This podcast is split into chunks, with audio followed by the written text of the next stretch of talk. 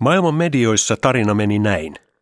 Arabimaiden sorretut kansat, jotka olivat kärsineet passiivisina vuosikymmenten ajan, päättivät yhtäkkiä, että jo riittää, ja kiitos länsimaisen teknologian ja inspiraation, he spontaanisti nousivat vaatimaan vapauksiaan, synnyttäen tapahtumaketjun, jota ruvettiin kutsumaan arabikevääksi.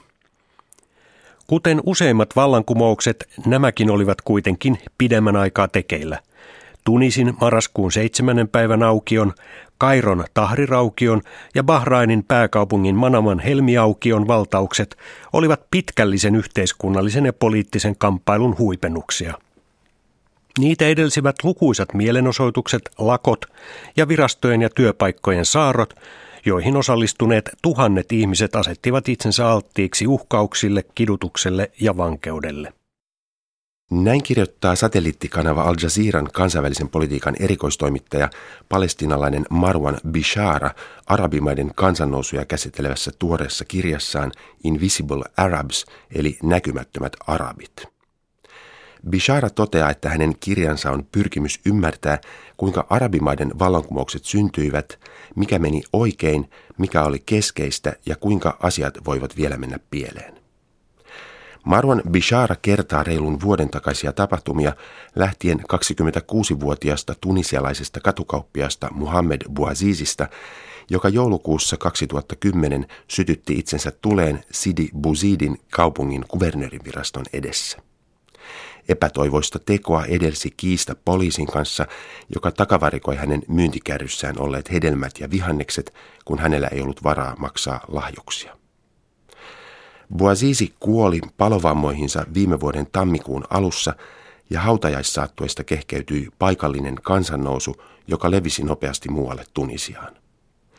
Kymmenen päivää jatkuneiden mellakoiden jälkeen Tunisian presidentti Zinel Abidin Ben Ali pakeni Saudi-Arabiaan. Pian miljoonat ihmiset kerääntyivät kaduille myös Egyptissä, Bahrainissa, Jemenissä ja muissa arabimaissa. Hiljainen enemmistö puhui viimein purkaen hallitusten vuosikymmeniä kestäneen sorron aikana pystytetyt pelon psykologiset raja-aidat, Marwan Bishara maalailee. Etujoukoissa olivat nuoret, jotka onnistuivat houkuttelemaan ihmisiä kaduille, käyttäen hyväksi internetin sosiaalista mediaa sekä yhtä lailla myös perinteisiä agitaatiomenetelmiä. Bishara toteaa, että kaikissa arabimaissa nuorten ja alle kolmekymppisten nuorten aikuisten osuus on yli puolet väestöstä.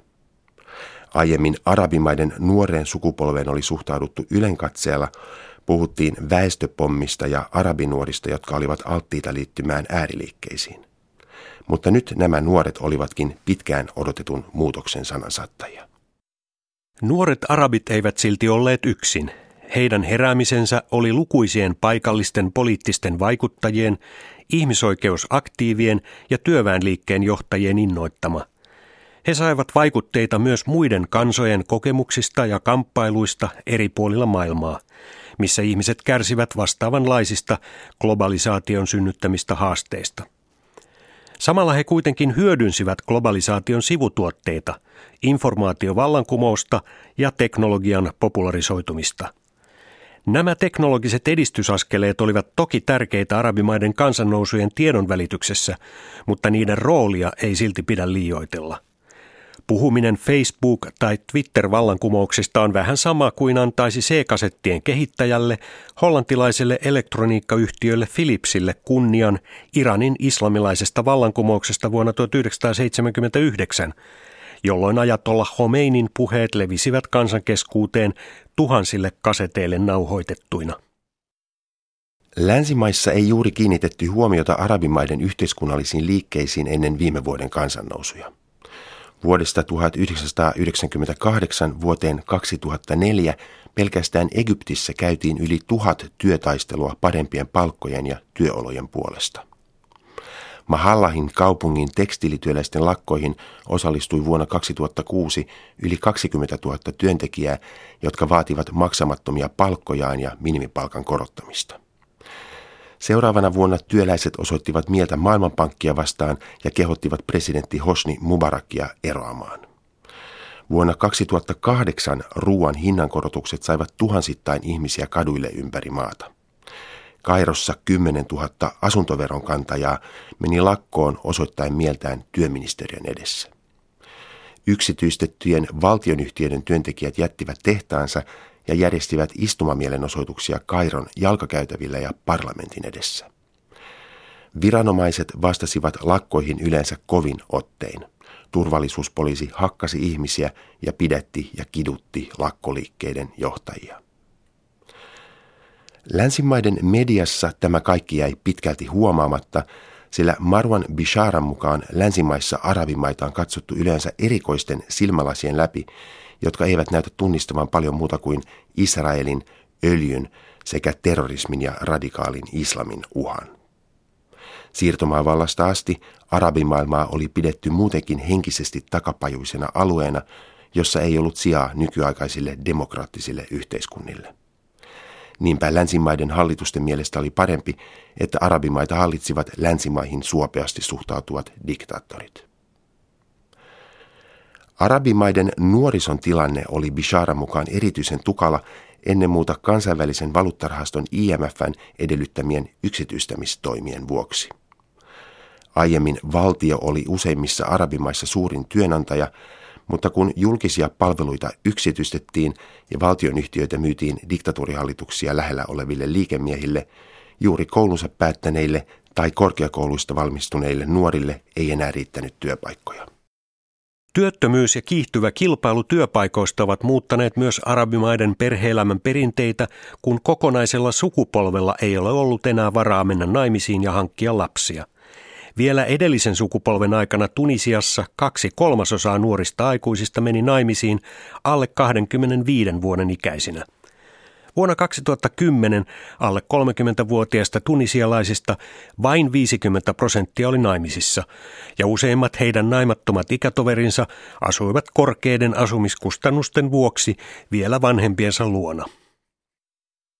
Tunisian tapahtumat olivat keskeinen innoittaja Egyptin ja muiden arabimaiden kansannousuille.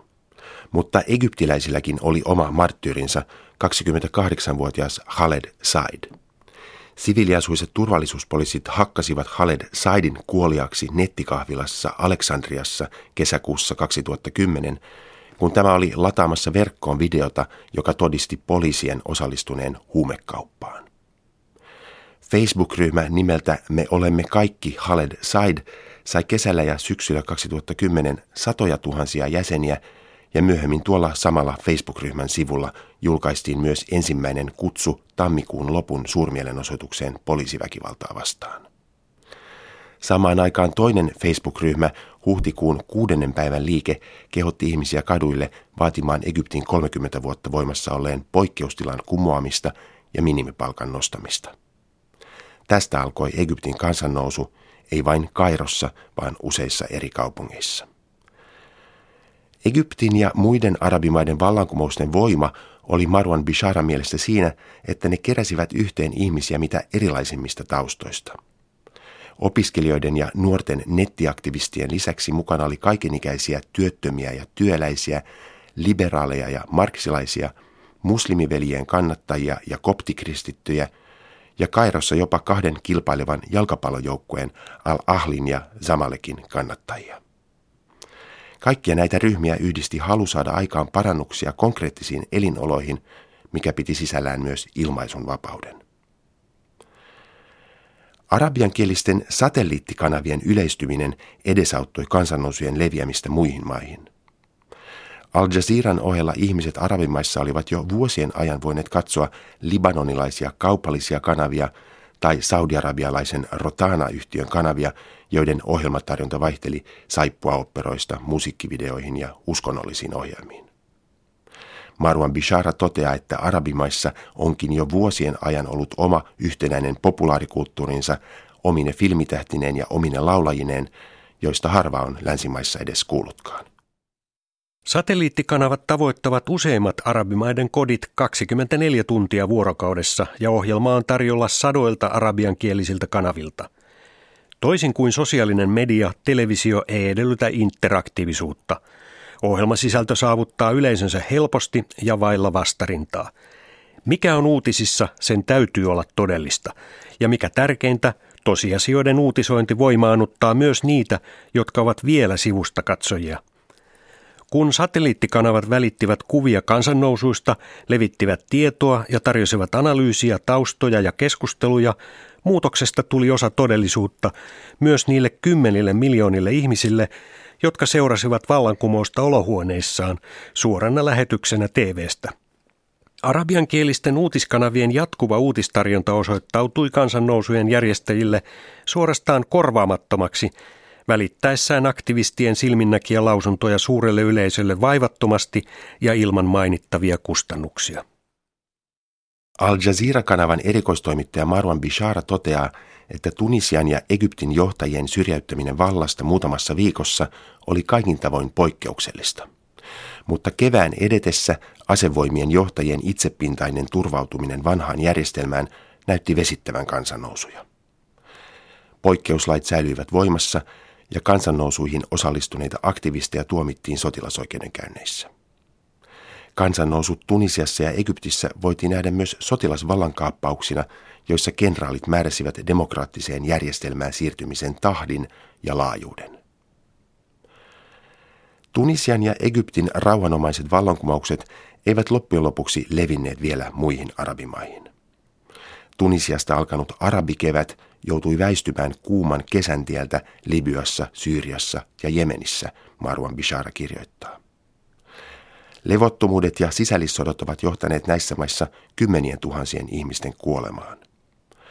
Hallitusten väkivaltaiset vastatoimet, vallankumousten muuttuminen aseellisiksi kapinoiksi ja ulkomaiden sotilaallinen välintulo Libyassa suistivat demokratia vaativat kansannousut niiden alkuperäiseltä kurssilta.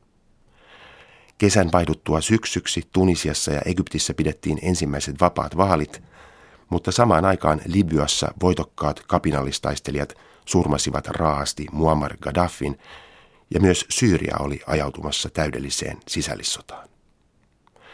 Bahrainissa Saudi-Arabian panssarivaunut pysäyttivät kansannousun, jotta maa voisi rauhassa valmistautua tuleviin formulakisoihin. Saudi-Arabiassa taas kuningas Abdullah jakoi 130 miljardia dollaria kuninkaallisina stipendeinä ja palkankorotuksina pitäkseen alamaiset tyytyväisinä. Tunisian ja Egyptin vaalitulokset eivät myöskään näytä vastanneen Marwan Bisharan perimmäisiä toiveita. Molemmissa maissa muslimiveljeskunnan perustamat puolueet saivat suurvoiton parlamenttivaaleissa, Tunisiassa renesanssipuolueen ja Egyptissä vapaus- ja oikeuspuolueen nimellä. Marwan Bishara toteaa kuitenkin, että vaikkeivät uskonnolliset puolueet allekirjoita kaikkia demokraattisia ihanteita, uudelle poliittiselle järjestelmälle on ehdottomasti hyväksi, että nämä puolueet ovat siinä mukana. Vallankumouksen jälkeiset vaalit Tunisiassa ja Egyptissä osoittavat ikävä kyllä sen, ettei muutos ole vielä ulottunut riittävän laajalle – Kuten vanhan järjestelmän aikana, poliittiset puolueet ovat edelleen miesvaltaisia, eikä turvallisuusviranomaisten menettelytavoissa ole juuri tapahtunut muutosta. Mutta tilanne ei voi eikä tule jatkumaan tällaisena pitkään. Vallankumouksellisen yhteiskunnallisen muutoksen myötä olen itse vakuuttunut siitä, että tulevaisuus kuuluu nuorille ja naisille, jotka yhdessä muodostavat yli neljä viidesosaa näiden maiden väestöstä.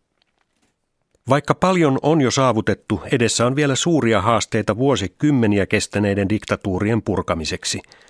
Arabimaiden vallankumouksen tulee pitää kiinni keskeisestä tavoitteestaan demokratiasta. Sellaisesta demokratiasta, jossa ideologiset trendit saavat kilpailla vapaasti.